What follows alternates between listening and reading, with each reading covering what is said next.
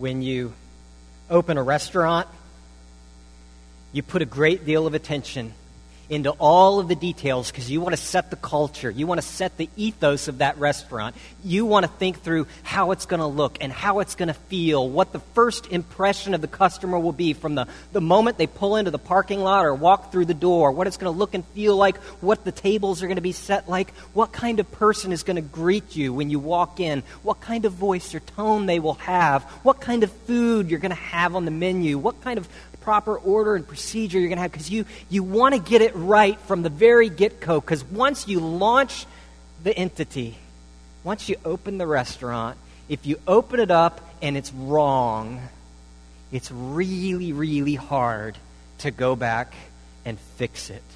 And when Jesus launched his family, the church, he was very, very intentional about what kind of ethos, what kind of culture, what kind of priorities and assumptions and values he wanted shaping it. And he was very eager to protect that culture from anyone who would come in to change it from being a hospital for sinners and turn it instead into a club for saints. We're going to look this morning at one of the hardest passages in the Christian New Testament. It is the story of Ananias and Sapphira. And I want to ask you to be open minded as you look at this, that it may be carrying a message that is different from what you might naturally assume, given your own religious or spiritual background. It's Acts chapter 4. I'm going to begin reading in verse 36, actually, and continue through 516. This is the account of the early church as all of the Christians are selling their property and distributing it to those in need. We read in Acts 4:36 that Joseph, a Levite from Cyprus whom the apostles called Barnabas, which means son of encouragement, sold a field he owned and brought the money and he put it at the apostles' feet. Now, a man named Ananias, together with his wife Sapphira, also sold a piece of property and with his wife's full knowledge, he kept back part of the money for himself, but brought the rest and put it at the apostles' feet. And then Peter said, Ananias, how is it that Satan has so filled your heart that you've lied to the Holy Spirit and have kept for yourself some of the money you received for the land? Didn't it belong to you before it was sold? And after it was sold, wasn't the money at your disposal? What, you, what made you think of doing such a thing? You've not lied to men, but to God. And when Ananias heard this, he fell down and he died. And great fear seized all who heard what happened. And then the young men came forward, wrapped up his body, and carried him out and buried him. About three hours later, his wife came in, not knowing what had happened. And Peter asked her, Tell me, is this the price you and Ananias got for the land? Yes, she said, that is the price. Peter said to her, How could you agree to test the Spirit of the Lord? Look, the feet of the men who buried your husband are at the door, and they'll carry you out also. And at that moment, she too fell down at his feet and died. And then the young men came in, and finding her dead, carried her out and buried her beside her husband. And great fear seized the whole church and all who heard about these events. The apostles performed many miraculous signs and wonders among the people, and all the believers used to meet in Solomon's colonnade. No one else dared join them, even though they were highly regarded by the people. Nevertheless, more and more men and women believed in the Lord and were added to their number. And as a result, people brought the sick into the streets and laid them on beds and mats so that at least Peter's shadow might fall on some of them as he passed by. And crowds gathered also from the towns around Jerusalem, bringing their sick and those tormented by spirits, and all of them were healed. What do we see here? On the surface, we read a passage in which someone sinned and ended up dead. But there are two very different ways to understand this passage. What's going on here? What is this really about? Friends, this passage is about the danger of moralism, and specifically substituting moralism for the gospel. The moralist reading of this passage, of course, is plain. Don't sin or God's going to judge you. You know, you read the passage on the surface without understanding the gospel, without understanding the apostolic message, without understanding the larger narrative of, of, of, grace from, from Genesis to Revelation. And, and it sounds like that's the point. They sinned, they got caught. They sinned more by lying about it. So God judged them. And then everybody got terrified of God and tried to stop sinning. It's a basic works based reading of the passage. And it's what most religions teach in one form or another. And it's what most folks assume Christianity teaches. But it gets it all wrong. Such a reading reverses the actual meaning of the passage. See, moralism was not the solution. Moralism was the underlying problem. Look at Ananias. Look at Sapphira. What is their spirituality? Their spirituality is that they believe that they must project a facade of righteousness. And so they see other people selling land and giving it away. And so they sell land and they keep a bunch of it to themselves, but they give some of it away. And they say, Look, we're giving away all of the money for the land. Look at us. We're so righteous. We're so holy. We are so awesome we're so generous. And then they get caught. Now, this isn't really the amount, is it? You're, you're trying to look self righteous here, but that's not what's really going on, is it? You held some for yourself. You need to admit that. No, no, no. This is the amount. the problem with moralism. It's a mask of righteousness, and that's what was going on in Ananias and in his wife. And, and they got caught, and they're, they're saying, you know, we're righteous. They're insisting. You can almost hear between their words saying, we are righteous. We do not need a Savior. When all they had to do was say, yeah, we held some back. And be the big, shameful sinner in front of everybody. See, that's the problem with a mask is that behind it, you're dead. Ananias was filled with duplicity. He was pretending. He was posing. He was deceitful then when confronted about it. Then he lied to the Holy Spirit, which it specifies he lied to God. Outwardly righteous, inwardly dead. We have a picture. Uh, could we get that first slide up here? Jesus uh, talked about this in Matthew 23 when he spoke of the religious leaders of his day, and he said that they were whitewashed sepulchres.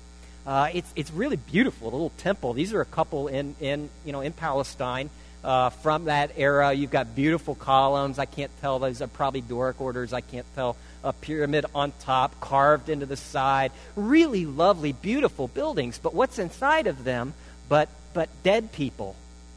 Uh, these are funerary markers. Uh, outwardly, Jesus says, really beautiful, righteous, stunning, alive. Inwardly, there is no life. Everything is dead. And moralism can look a lot like Christianity. Thank you. Uh, it's a mask that covers over an inner condition of death. And so, friends, moralism can thrive in the churches. Uh, how many of you grew up in homes or in churches in which you felt you had to hide your real brokenness inside? How many of you felt you needed to hide your shame? You needed to hide your sin. You needed to wear a mask. You need to put it on tight. You need to outwardly be a good boy or a good girl so that you will gain approval and acceptance. Friends, it's the opposite of the gospel. Was your home a safe place to struggle? Was your church a safe place to be a sinner? A big, bad, ugly sinner loved by Jesus? See, moralism can thrive in the churches. It had already overtaken Ananias, it had already overtaken Sapphira. They were wearing their mask, they were wearing it tight, they were projecting righteousness, covering over the reality that did need a Savior and needed it desperately. There's a guy named Stuart Moffat who awoke one Saturday before Easter and he loaded his wife and his three kids into the family car and he headed to the annual Easter egg hunt in the British town of Holford, Somerset. About 25 kids were at the, the Easter egg, and they had, the, you know, the whole field had been hidden, eggs everywhere. And uh, they gathered and set the little kids loose. And, And uh, Stuart noticed as he looked out that there was one little three year old boy out by the road uh, and he was playing with what looked like an Easter egg, and he was standing on top of it. And Stuart was thinking, you know, they were already kind of going around to see if there were any eggs that hadn't been found, that had been forgotten. And he, he didn't remember ever putting an egg out by the edge of the road. So he walked over to this little, little three year old guy, and, uh, and he notices this kid at this point is standing on the Easter egg, but it's not cracking like the plastic ones would. So he gets down and looks at it more closely, and he sees that it's a little larger than the other eggs, and it's, it's hard and it's bumpy, and it's kind of a dark green and misshapen. And then he realizes what this is it was a hand grenade. And so he very gently picks this little boy up off of it and backs up, and they call in the bomb and arson squad who come in. And in fact, it was a hand grenade, and it was a live hand grenade, that had been sitting at that place since World War II. And they detonated it, and there was a huge explosion. But you can't blame this little three year old for thinking this was an Easter egg. Why? Because it was Easter. They were at an Easter egg hunt in a field filled with Easter eggs, and it looked like an Easter egg, and it was shaped like an Easter egg, and it was exactly where you would expect an Easter egg to be. And that's the problem with moralism in the church. Sometimes it can look just like Christianity on the outside. With Ananias and Sapphira, it looked like generous, self sacrificial giving, exactly what we want in our churches. We encourage that. It was so selfless outside, but it was a hand grenade. And the grenade went off, and it went off when they were holding it tightly in their hands. Friends, be careful what you pick up in churches. That need to hide the real you, to pretend you've got it all together. That projection that you're one of the good people and not one of the bad people. All the things that accompany it, the critical attitude the sense of superiority about a particular parenting style or worship style or theological perspective, all of the gossip that goes with that, the, the belief that our church is better than other churches, the theological pride, the need to look spiritual, the outward projection of godliness, that mask you wear. Be careful what you pick up in churches, friends, because moralism can thrive in our very communities, and when you pick it up, it can explode and it can destroy your very soul. Remember how Tim Keller talks about the prodigal son and the elder brother, one of the most famous stories that Jesus told, one of his most popular illustrations for a man who taught in parables. He talked about two brothers. One of them was the bad kid and one was the good kid. The younger brother was the bad kid. And he took his inheritance early, implying that he wished his dad was already dead. And he went off and he lived in a wild and crazy lifestyle and then eventually ran out of money and ended up poor and famine came and he was a slave basically working in an unclean pigsty. And he thought, I need to go home. I, maybe, maybe I can't be a son anymore, but maybe I can be a slave. And then he goes home, and the father won't hear anything of that. He actually sees him from far off, lifts up his skirts, grabs his kid, kisses him, hugs him, puts his signet ring on his finger, puts his cloak, his righteous cloak, on his shoulder. Then gives instructions for a huge party. They slay the fatted calf. They have singing, dancing, and all the while the older brother has been working out in the fields. And he hears the dancing, and he hears the music, and he goes home and he asks one of the servants, What's going on here? He says, Your, your younger brother is back. And so, dad slayed the fatted calf. He had to celebrate. And the older brother, who's always done the right thing, he refuses. The father come and pleads with him, Come, join in the celebration, join in the party of the kingdom of God. And he says, I can't do it. I won't do it. He refuses. Why? He says, Because all these years I slaved for you, and you never so much as gave me a little calf. Friends, there are two ways to be damned. You can be damned because of your sin, or you can be damned because of your righteousness. And for the moralist, their righteousness is what they can't let go of. No, this is the price. No, we gave it all away. We're generous. We have integrity. It's going to destroy you. Ananias and Sapphira were a lot like the elder brother. They were so concerned with appearing righteous. They were so concerned to, to look holy. And it, it kills the soul. It poisons you. Maybe you haven't drunk the Kool Aid all the way down, but, but is it possible you've been sipping it? How would you know if you're substituting moralism for grace? Some of the diagnostics is you're going to be like the elder brother in that you're going to feel more like a slave than like a son. You're going to be mad at God when He doesn't reward you when you do things right. You're going to be despairing when you do things wrong.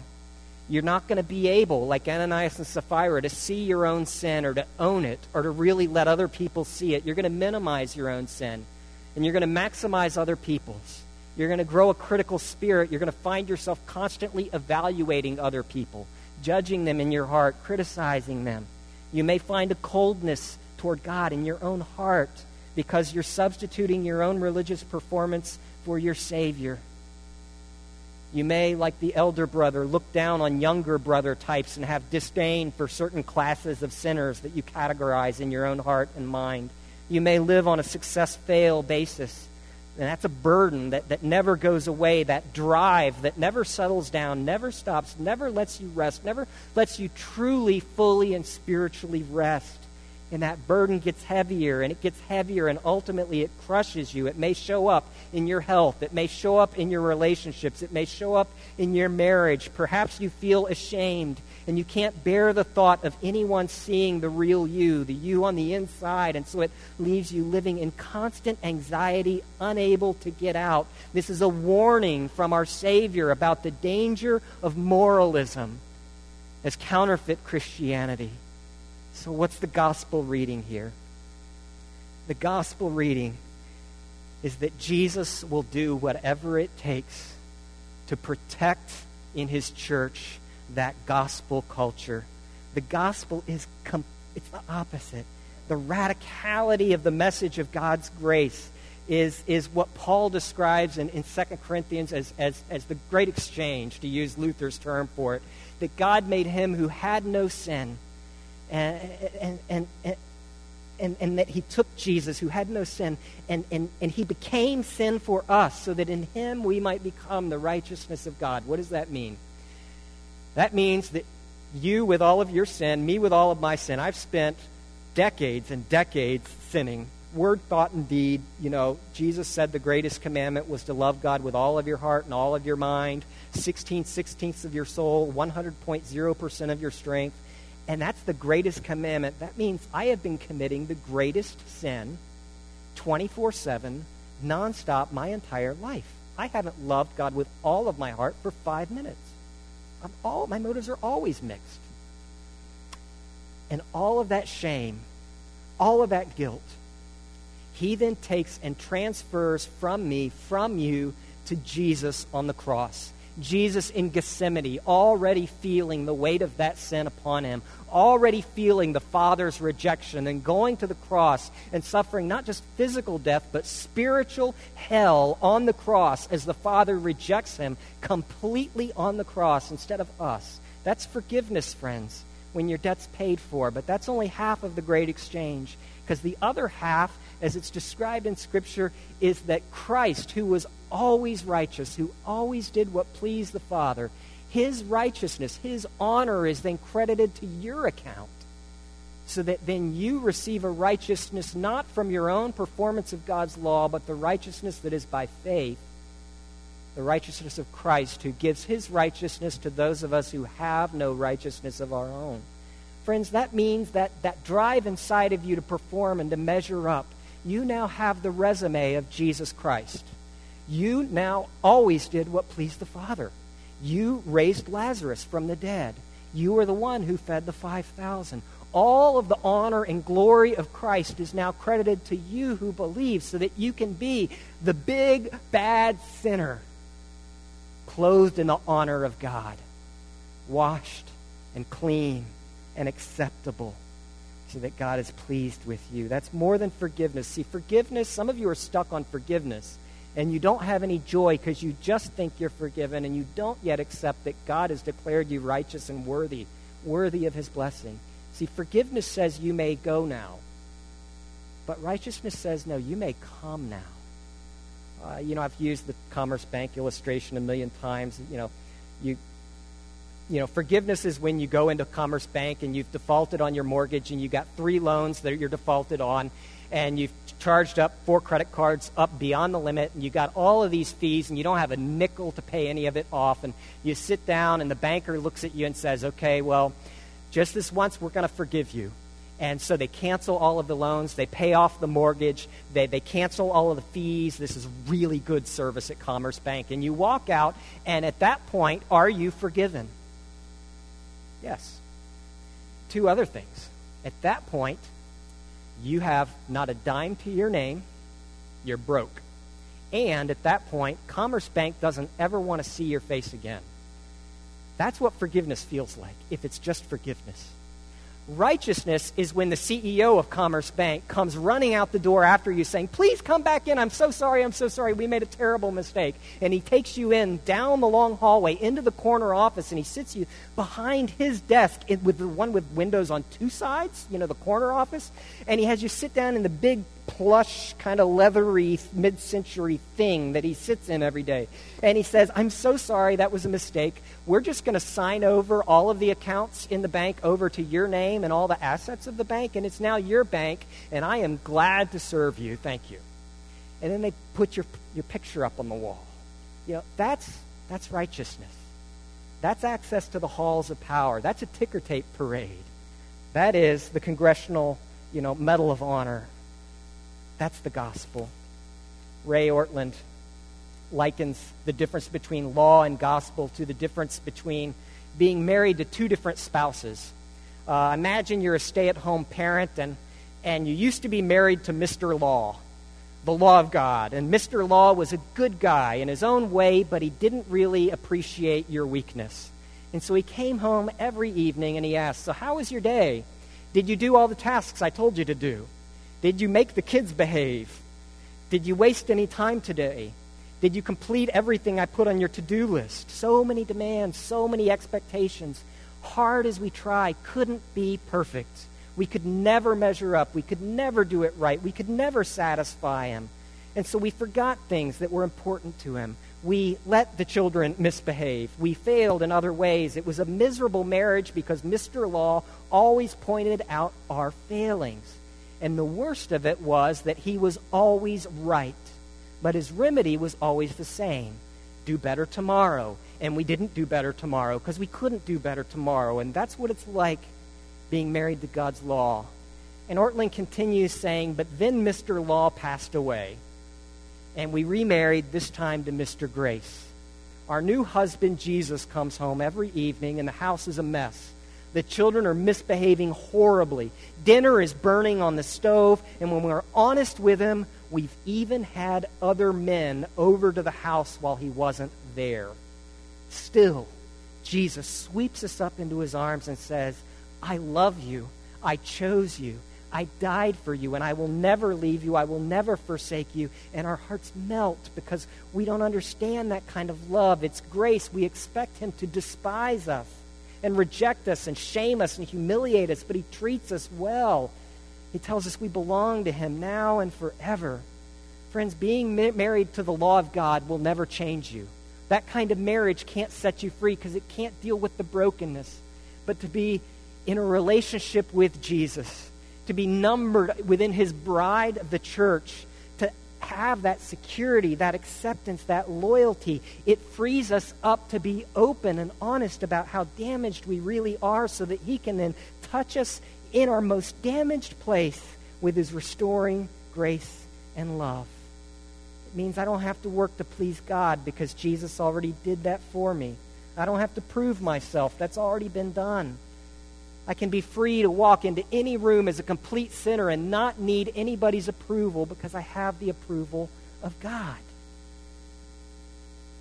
Jesus is jealous to guard a gospel culture for his church. It's the point of the passage.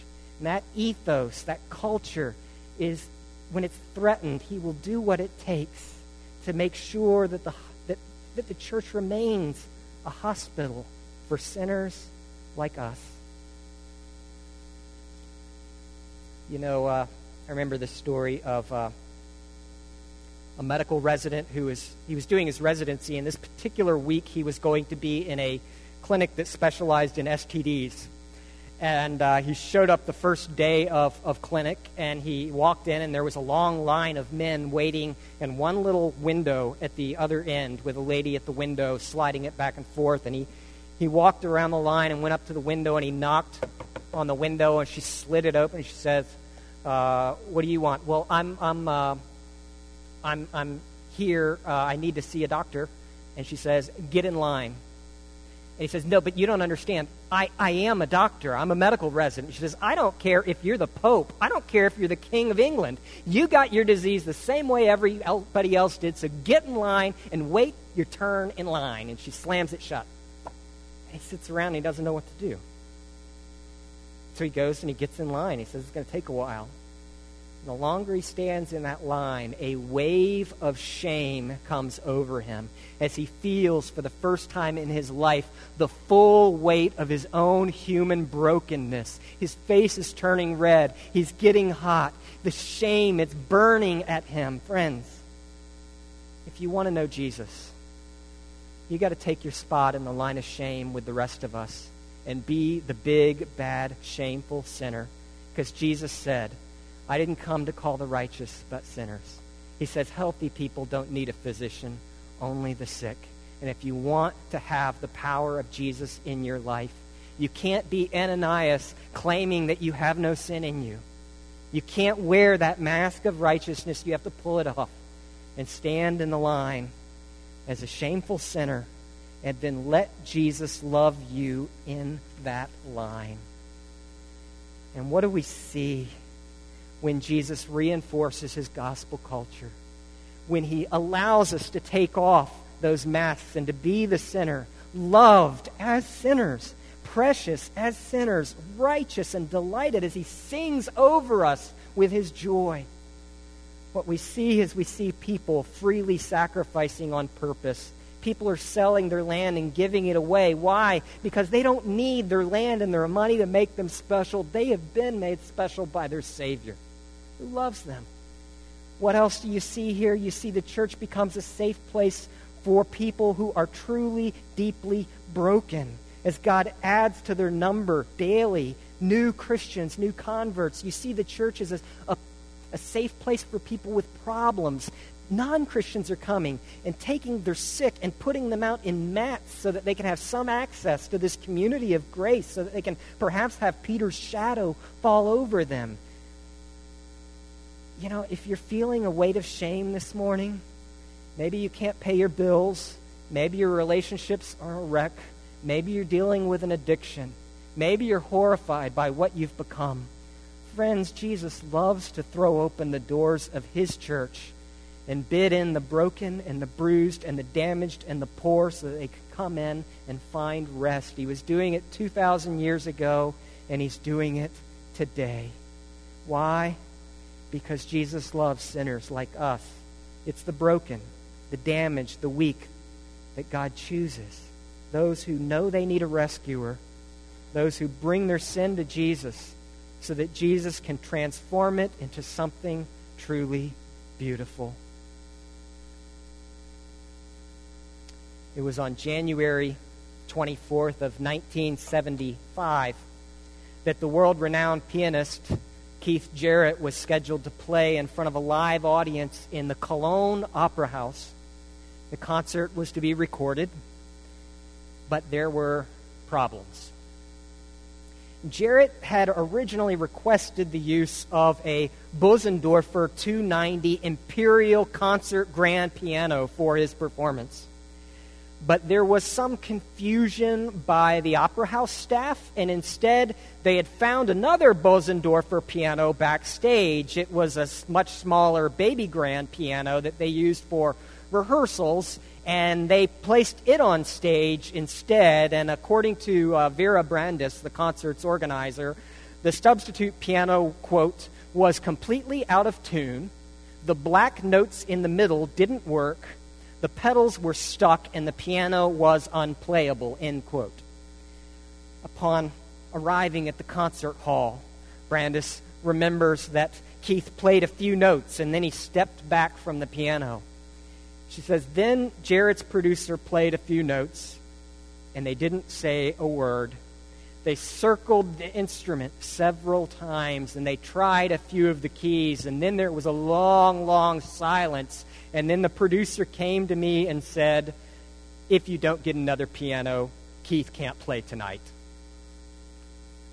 Phone calls were made, pleas were sent out, but there was silence. It was the night of the concert. There wasn't another piano, and the hall was sold out. I mean, yes, they could issue people refunds, but they had no way of notifying people in 1975. There was no email, there was no internet. Nobody had a phone log to call everybody, and so people would be showing up at the concert hall, and they'd be valeting their cars, and they'd be going to dinner, and they'd be walking in, and they'd find the doors were shut, and then they'd find out that there's no concert. I mean, they could reschedule it, but it would be a disaster. It was sold out with possibly the worst piano in Cologne, a broken piano that was too small by half, that was out of tune, with the black keys in the middle not working. Jarrett looked at the piano. Everyone knew at that point the show would have to be canceled.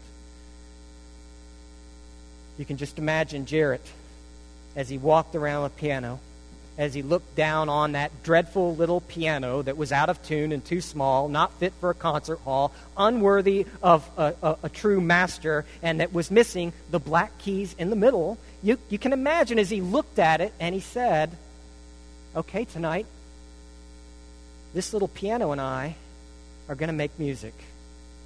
He had decided to go ahead with the concert with the concert with the pint sized piano that was broken and out of tune and missing the black keys in the middle. I mean, you can imagine his producer objecting fiercely, but it was clear from that point Jarrett had made up his mind. He had made his choice. He had chosen that he would make music with the imperfect piano that was the wrong size and that had keys that were too high or too low and that was missing what?